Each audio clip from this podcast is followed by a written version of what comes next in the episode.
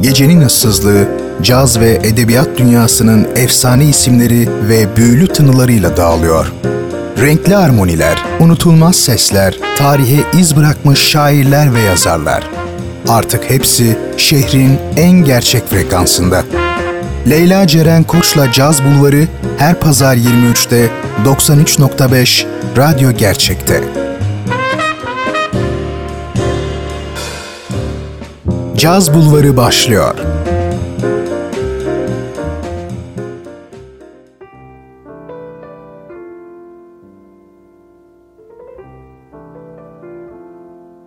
Şehrin cazla buluştuğu tek adres 93.5 Radyo Gerçekten herkese merhaba sevgili dinleyenler. Ben Leyla Ceren Koç'la birlikte Caz Bulvarı'ndasınız ve her pazar gecesi olduğu gibi bu gecede haftayı güzel müziklerle kulağımızın pasını silerek kapatacağız. Bu haftanın ismi ise tek bir isim değil. Genelde tek bir edebi ismi veya caz sanatçısını anlatıyorum sizlere. Fakat bu hafta küçük bir değişiklik yapacağım ve başarılı bir albümü sizlerle paylaşacağım. Diğer yandan da bu albümde kimlerin olduğundan ve kısaca o isimlerin kariyerlerinden bahsedeceğim. Albüm tabii ki bir caz albümü ve dönemin en önemli konser kayıtlarından bir tanesi Jazz at Massey Hall. Dillere destan bir quintetle harika bir albüm. Konserin adı da bu arada Quintet diye geçiyor. Kimler var peki bu performansa? Dizzy Gillespie, Charlie Parker, Bud Powell, Charles Mingus ve Max Roach. Hepsi dönemin önde gelen caz oyuncularından. Şimdi dilerseniz sevgili Caz Bulvarı dinleyenleri doya doya geçireceğimiz bu caz gecesinin kapılarını aralayalım ve albümden bir eserle hemen başlayalım. Caz Bulvarı başladı. Hoş geldiniz.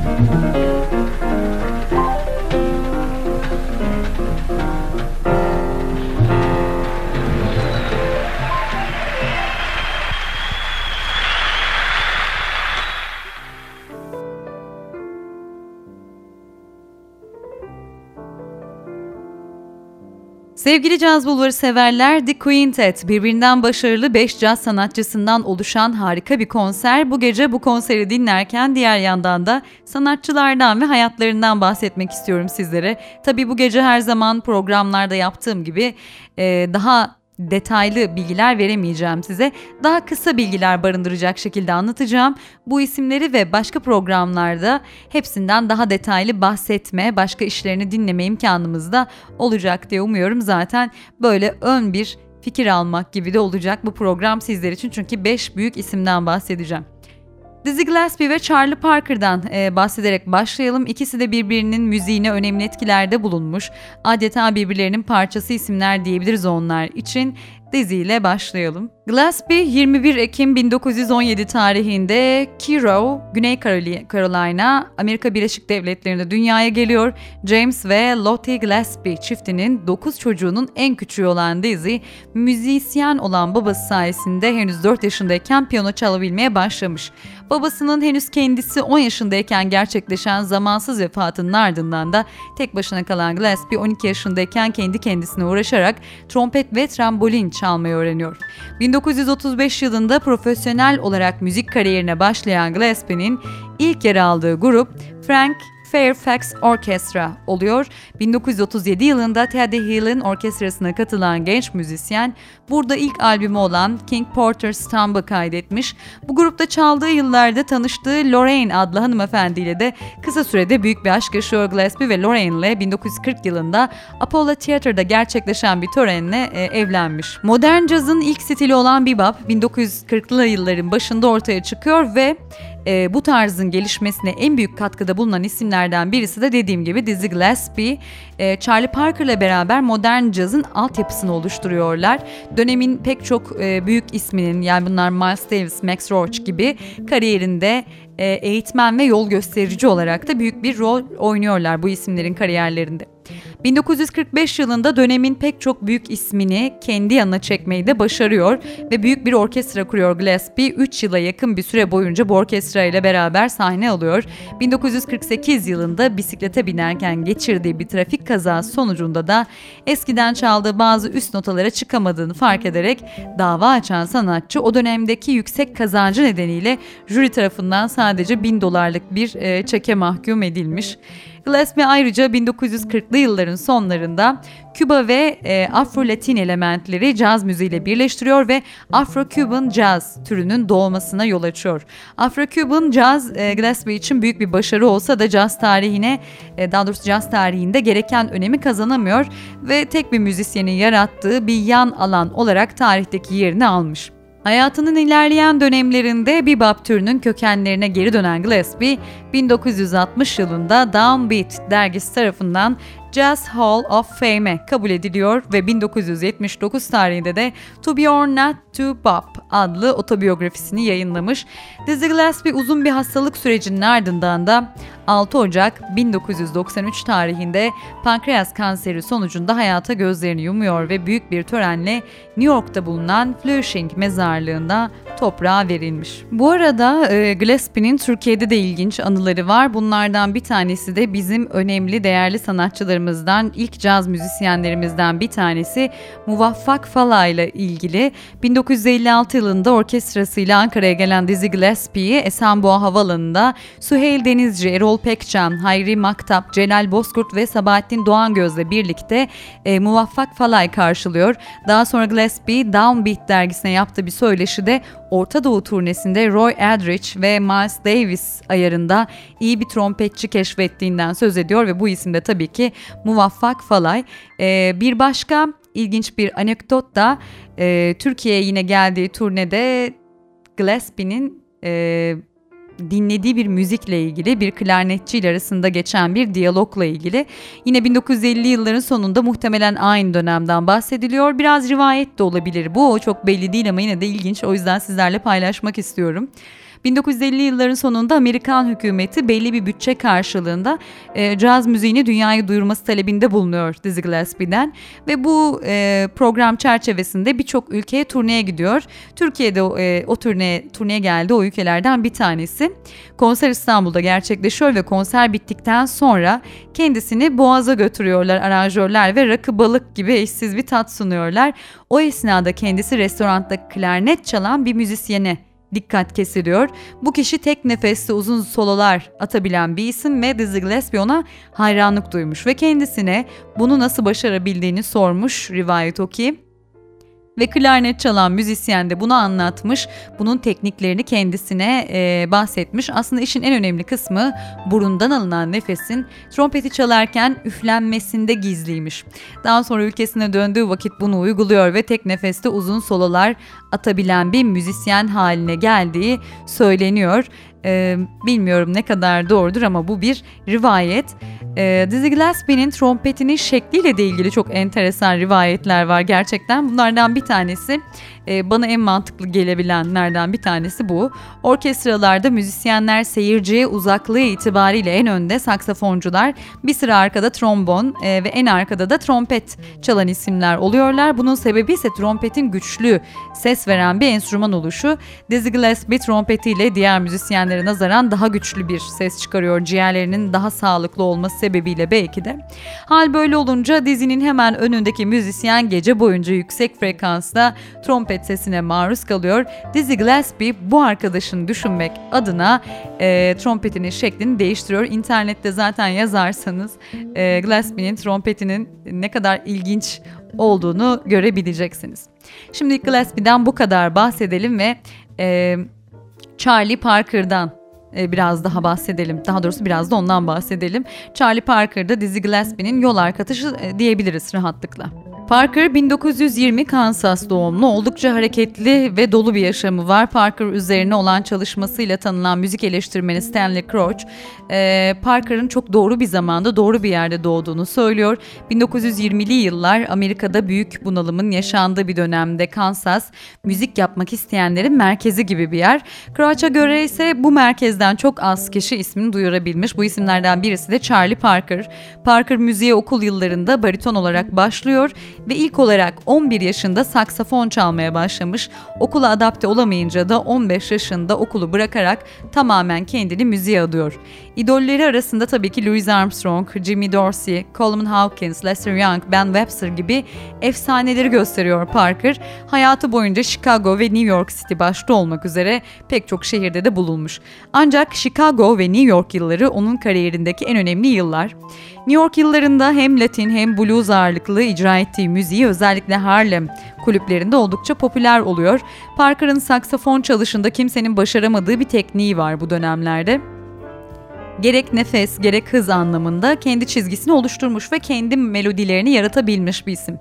Ayrıca bunu her enstrümana göre de adapte edebiliyormuş. Sadece iyi bir saksafon üstadı olmakla kalmayıp akor üzerine yapılan doğaçlamalarıyla da dikkat çeken birisi. Müzikteki bu yeteneğinin yanı sıra bestelerinin çoğunu yakın arkadaşı ve çalışma ortağı az önce de bahsettik Dizzy Gillespie'ye yaptırıyormuş. Bunun nedeni ise Parker'ın yolculuklarla ve koşturmayla e, geçen bir hayatı var. Bunun sebebi de bu. 1939 yılında başlayan New York macerası onun müzik yaşamını oldukça etkiliyor dediğim gibi. New York'taki hayatının ilk yıllarında orada müzik adına bir şey yapamıyor ve bir barda bulaşıkçı olarak çalışmış. 1940 yılının Ağustos ayında ünlü jazz piyanisti ve orkestra şefi Jay McShann'la tanışıyor. Ee, daha doğrusu çalıştığı barda tanışıyor. Ee, bu beyefendi onun tarzından gerçekten çok etkilenmiş. Onu orkestrasına davet ediyor. Bunun ardından bu vesileyle Charlie Parker, e, Maction orkestrasıyla New York'ta çalışmaya başlamış. Onlarla turneye çıkıyor. Bu süreçte de solo çalışmalarına da başlamış. Ne var ki Parker'ın yeteneğine ve başarısına karşın Amerikan medyası o dönemde Parker'a hiç ilgi göstermiyor ve müziğinden çok onun e, uyuşturucuyla olan problemleriyle onu öne çıkarıyor. Parker eroin bağımlısı bu arada ve kariyerinin ortasında 6 ay kadar Los Angeles'ta bir rehabilitasyon merkezinde yatmak zorunda kalmış. Bundan e, bir çözüm de alamıyor ve sonraki yıllarda yaşadığı bunalım ve depresyon onu alkol ve uyuşturucuya daha da fazla itmiş. Bu süreci yaşamasında 2 yaşındaki kızını 1954 yılında kaybetmesine çok etkili tabii ve Parker bundan sonra da e, pek toparlanamamış. 1955'te uyuşturucudan hayatını kaybettiğinde daha 34 yaşında e, Parker ve caz dünyasını o dönem bu haber büyük bir üzüntüye boğuyor tabi. Ölümü erken yaşta geliyor ama caz tarihine adını güçlü bir şekilde yazdırarak ölümsüzlüğünü bir bakıma yaratmış. Yaşadığı dönemde medyanın ilgi göstermediği Parker ölümünden sonra medyada kendine e, müziğiyle daha fazla yer bulmuş diyebiliriz. E, bütün bunların yanında Charlie Parker toplumsal konuları olan duyarlılığıyla da döneminde söz sahibi olan bir sanatçıymış. Evet sevgili dinleyenler şimdi bu iki önemli dev ismin e, bence bu grubunda daha doğrusu bu quintetinde bu konserinde temelleri olan iki ismin hayatlarından şöyle kısaca size bahsettim. Şimdi o yüzden biraz ara verelim ve konserden güzel bir bölüm dinleyelim. And I would like to play soir en Tunis, a night in Tunisia.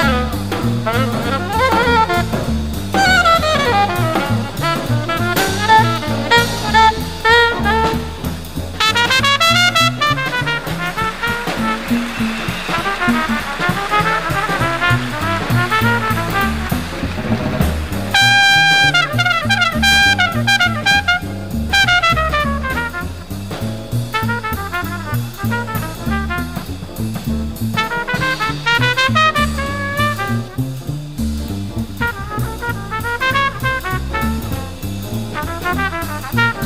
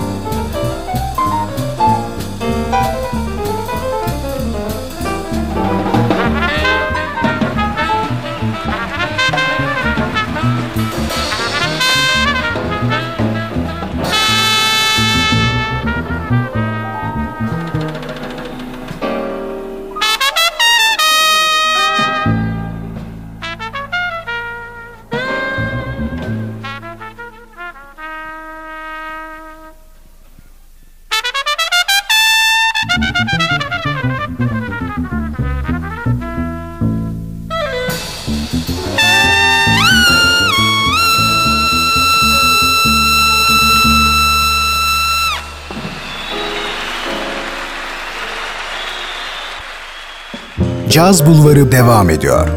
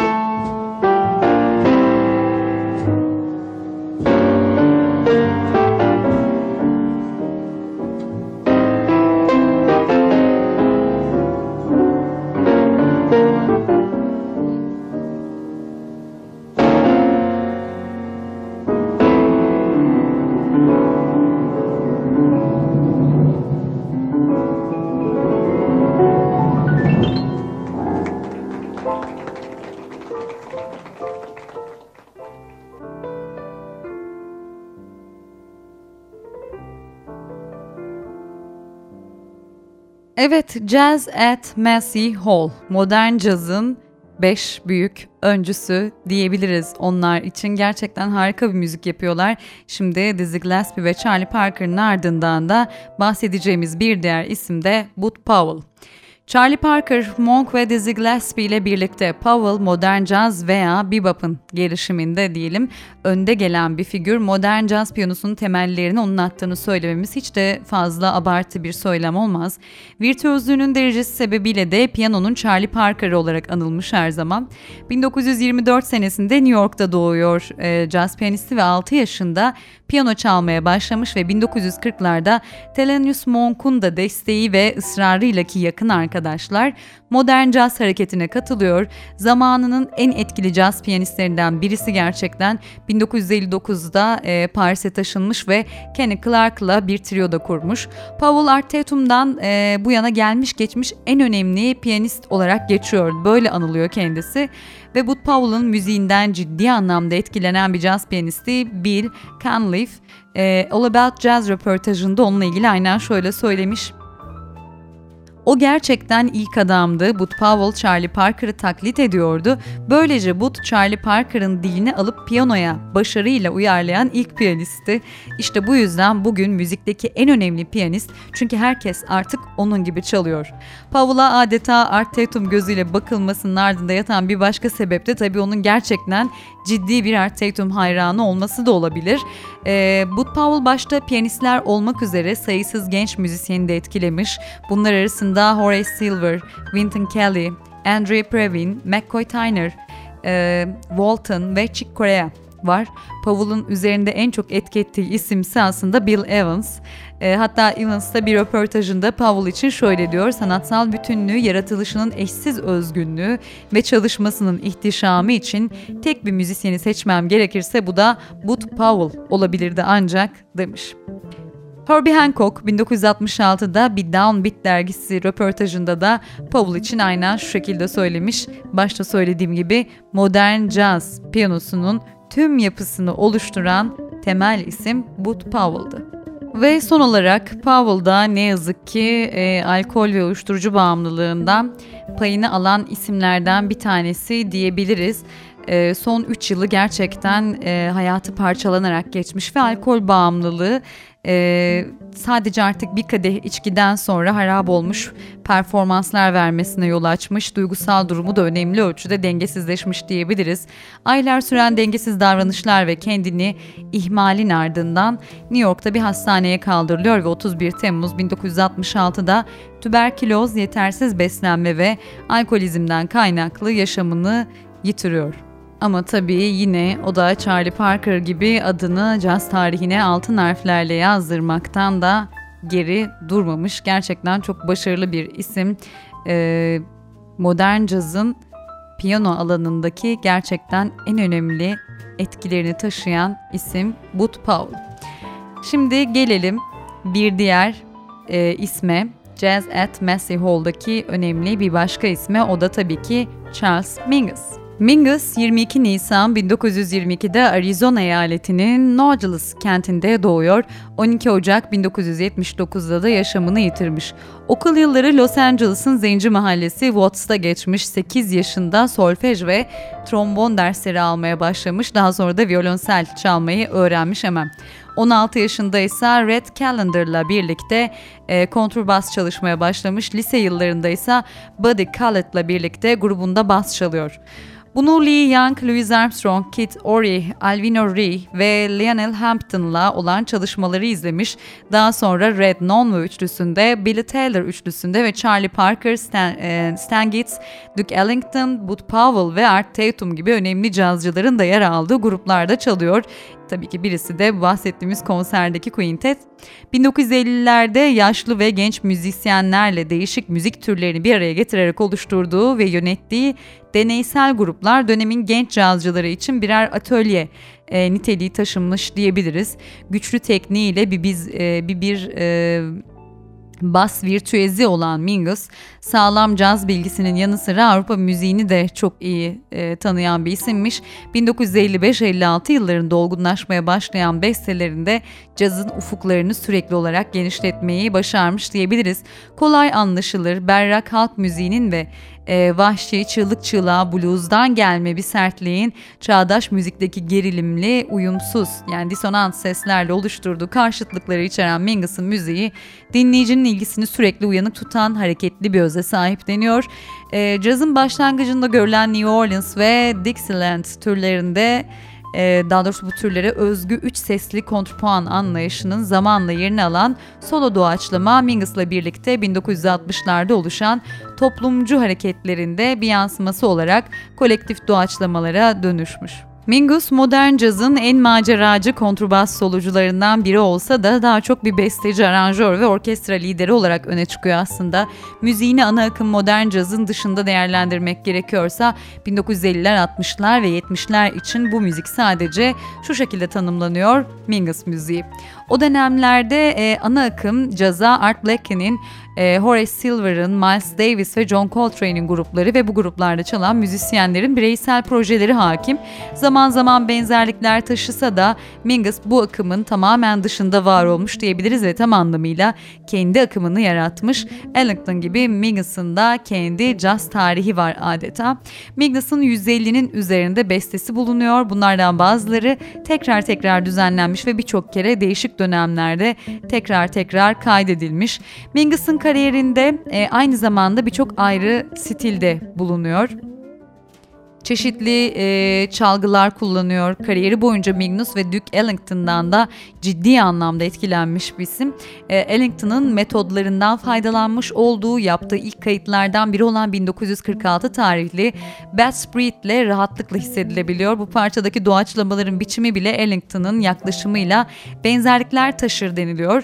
Mingus, Duke Ellington'a ithaf ettiği birkaç beste de yapmış. Duke's Choice ve An Open Letter to Duke.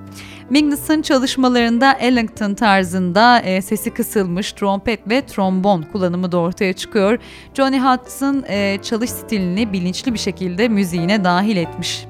Normalde Johnny Hotz gibi çalmayan Charlie Marinao e, Mariano pardon, Jackie McLean ve Johnny Handy gibi saksafoncuların Johnny Hotz gibi çalışmalarını istemiş, e, çalmalarını istemiş. Magnus birçok Ellington bestesi de kaydetmiş bir isim. Ve sevgili Jazz Bulvarı dinleyenleri 1970'lerin ortalarında da Mingus e, ALS hastalığına yakalanıyor. Bu hastalıktan muzdarip olmaya başlıyor ve gerçekten artık enstrümanını çalamayıncaya kadar ilerliyor e, hastalığı ve tedavi ve iyileşme için seyahat ettiği Meksika'da 56 yaşında yaşamını yitirmiş ve onun külleri de Ganj nehrine dağıtılmış. Evet sevgili Caz Bulvarı dinleyenleri şimdi bu güzel konser kaydından güzel bir parça daha dinleyeceğiz. Hatta iki parça daha dinleyeceğiz. Ardından geriye kalan son ismimiz Max Roach olacak. Biraz da kısaca ondan bahsedeceğiz. Sonra da programımızı yavaş yavaş kapatıyoruz.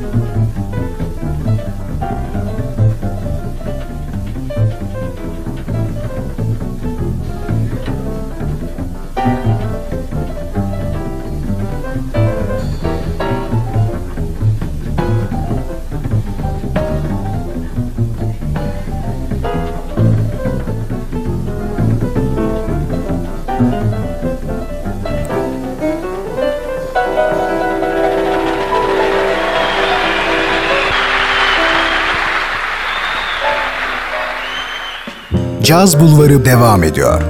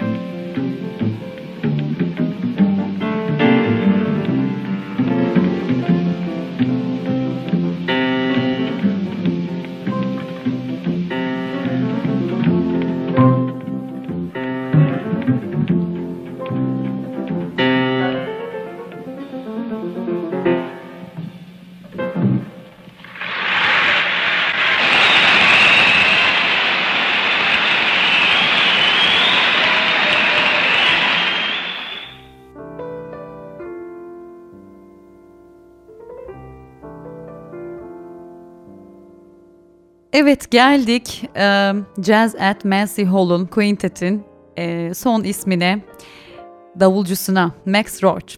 Maxwell e, Lemuel Roach. 10 Ocak'ta doğuyor Kuzey Carolina'da ve 2007 senesinde de yaşamını yitirmiş Amerikalı caz davulcusu aynı zamanda da besteci, kompozitör ve birçok önemli isimle de çalışmış bir isim ve yine o da bebop akımına ciddi derecede etki etmiş, izlerini bırakmış bir davulcu. Ee, çalıştığı isimler arasında Coleman Hawkins, Dizzy Gillespie, Charlie Parker, Miles, Miles Davis, Duke Ellington, Thelonious Monk, Abbey Lincoln, Dina Washington, Charles Mingus, Billy Eckstein, Stan Getz, Sonny Rollins, Eric Dolphy ve Booker Liddell gibi isimler var. Ve o da yine e, 1980'de e, Hall of Fame'e kabul edilmiş isimlerden bir tanesi gelelim biraz onun e, tarzından bahsetmeye. Herhangi bir caz tarihçisine bebop davulculuğunda standartları kim oluşturdu diye soracak olursanız deniliyor. Max Roach cevabını alırmışız.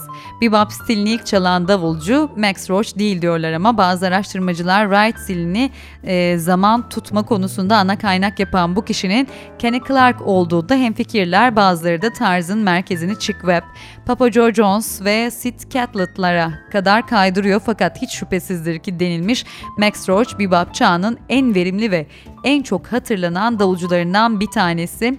E, Max Roach'la ilgili genelde yabancı kaynaklarda bilgiler bulabiliyoruz ama ben Türkçe e, bir kaynaktan, Türkçe bir internet sitesinden e, buldum ve gerçekten de faydalı ve kısa bir bilgi bulduğum için oradan paylaşıyorum sizinle bu bilgileri.